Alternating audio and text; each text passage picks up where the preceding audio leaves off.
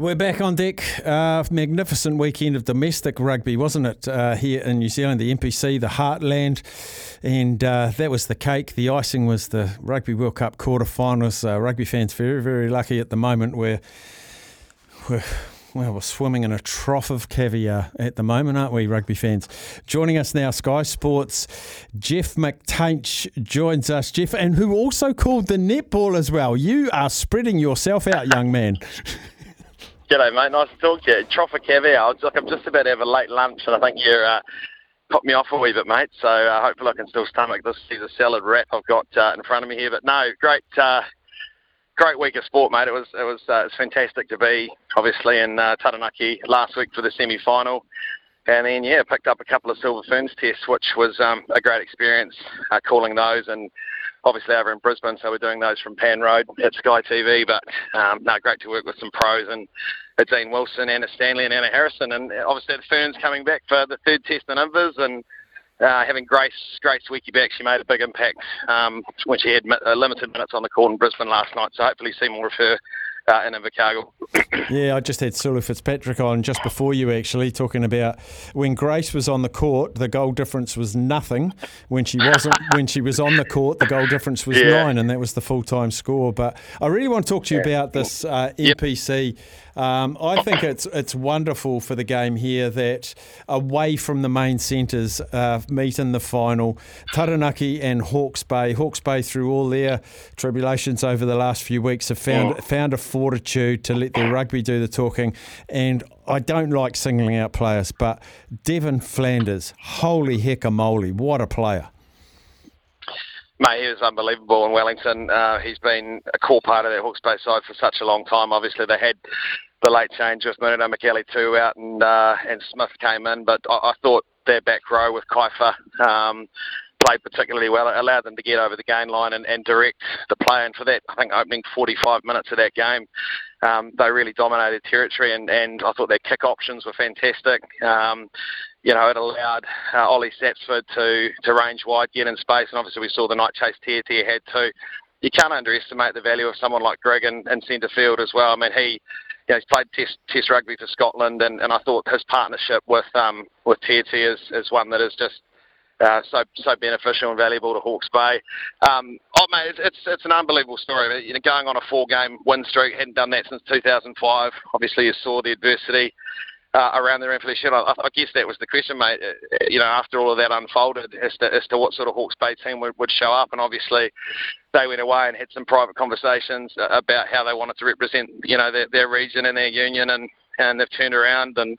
I mean, it's a wonderful story. Obviously, Brock James coming in first year as head coach, as, uh, as Josh Sims, you know, went overseas to the United Championship, and um, I think Kieran Keane has the best uh, Hawke's Bay record back in the second div when they won you know, a couple of titles back in the early 2000s. It was about 85%. But if Brock James can go and get the job done in his first year in charge, you know, guy's only been coaching since the end of I think his 17 year professional career. Played a bit up in France. Of course, he was attack coach at Ospreys. You know, come in and and and you know you, you see his fingerprints all over it. The sort of style of game they're playing. That their line out was very good. You know, the other night um, Parsons is providing, you know, again, invaluable service uh, in the air. Uh, their scrum was solid too, and they just didn't allow Wellington to play. I, I think the only thing you would say of, of that semi-final from a Hawke's Bay perspective is, you know, even though the game was safe, uh, Wellington came back and scored two converted tries and and got within a point. So um, they won't be able to afford to do that against Taranaki. You know, they were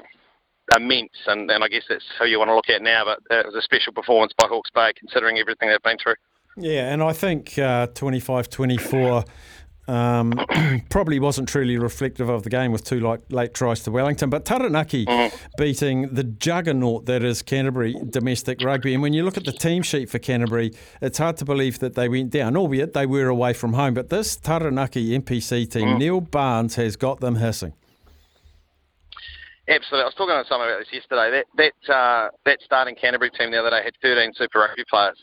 and when you look at the performance of a guy like Josh Jacob, uh, you know, to play as well as he did with with with Adam Lennox in the halves was was just superb. And, and you know, like you talked before about you know bringing it back to the regions, and it's going to be a fantastic atmosphere. It's great. It's going to be an afternoon game, the long weekend. Um, I think they had about seven thousand staff walk up. Um, the other day in the semi-final. So, look, I, don't know what the numbers are looking like, but I'd expect you know you know a good healthy 10 plus, and if they can get close to um, I wouldn't know what capacity is at uh, yeah at the moment without the stand built, but I can get close. I mean, the, the terraces are lovely there. It's a nice fine day. Um, it, will be a, a, fantastic game. But no, I think the way Taranaki played, it was was superb, built on defence. Obviously, um, you know, you know some of their attack this season has been scintillating. And Jacob is just getting an opportunity to run off um, excellent defence as well. A good scrum. They've got a wonderful line. At Boshier was back. Obviously missed the quarter final against Tasman. Uh, he, he had an absolute blinder again. Pita Gus, I mean, his half his bag's probably packed for France, but he he's he, he really wants to leave it all out there. He's you know he's the, the union's given him a lot. He realises that coming over from from Lautoka back in I think 216 and he's made every post a winner, hasn't he? So they've got all the ingredients there. Bradley Slater's playing the house down. Tom, Fra- and this is the other thing. They had a locking crisis at the start of the year. Barnesy gets on the phone and said, "Oh, Tom Franklin, going to come play for Taranaki." He does. They hmm. get Josh Lord back. It, it's all.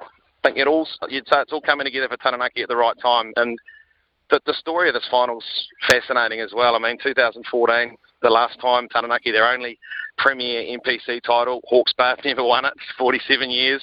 Um, you know, so it's got all the makings of something I think we need in New Zealand rugby at the moment. A good old traditional final, as you say, they've knocked over both two New Zealand heavyweights in Wellington and Canterbury to get there.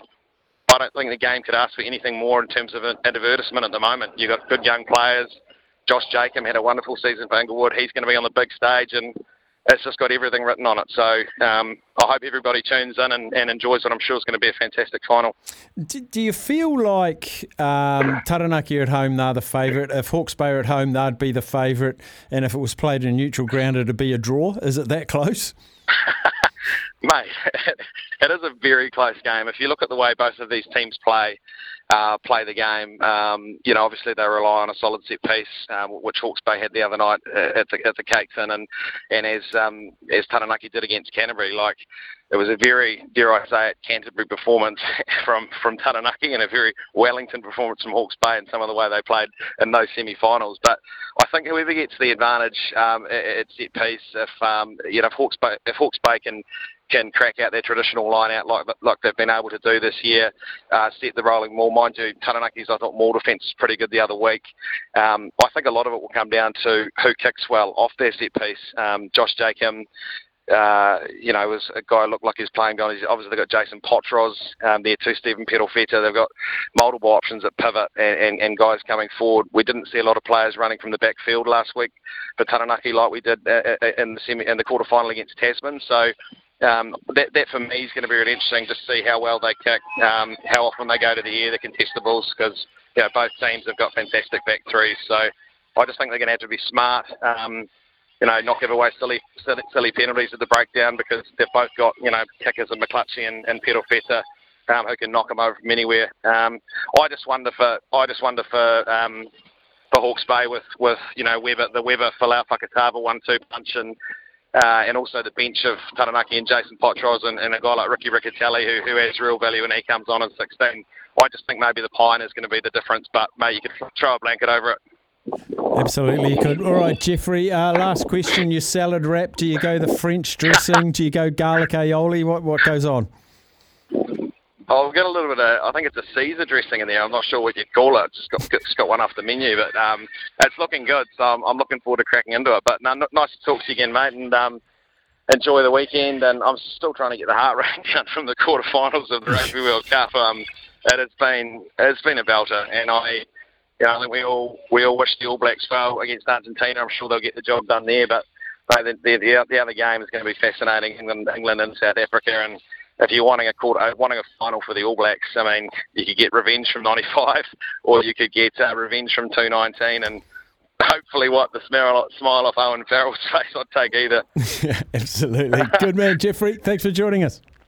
Cheers, mate. See you soon. There is Jeff McTainsh from Sky Sport. It is a, a, magnificent game in the offering, isn't it? It's uh, Saturday, two o'clock in the afternoon. I don't have to tell Taranaki folk to get your uh, tickets, Frog in the Throat, stand by. It's gone. Um, get your tickets, get along to Taranaki. It's going to be an absolute belter. And whoever wins, um, looking forward, just looking forward to looking forward to the match.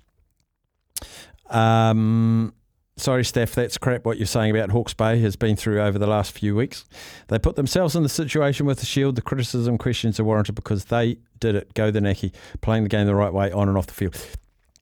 I don't want to tarnish a whole team with the actions of one or two, which I I I sense is what's going on in Hawke's Bay, JJ. But I have messaged New Zealand Rugby because my promise to all of you was I will not let that story go till we find out actually what did happen. So it's not innocent till proven guilty. There is guilt there, but how many were involved? And I know the likes of Brad Weber are absolutely spewing about what went on. And from what I've heard early reports are hardly anyone was there. So I don't want to sully the whole team, but the team have taken it upon themselves to try and put the actions of a few behind them. So um, we will find out later on this week because the re- the report from the independent inquiry is uh, due to be tabled this week. I won't let it go away.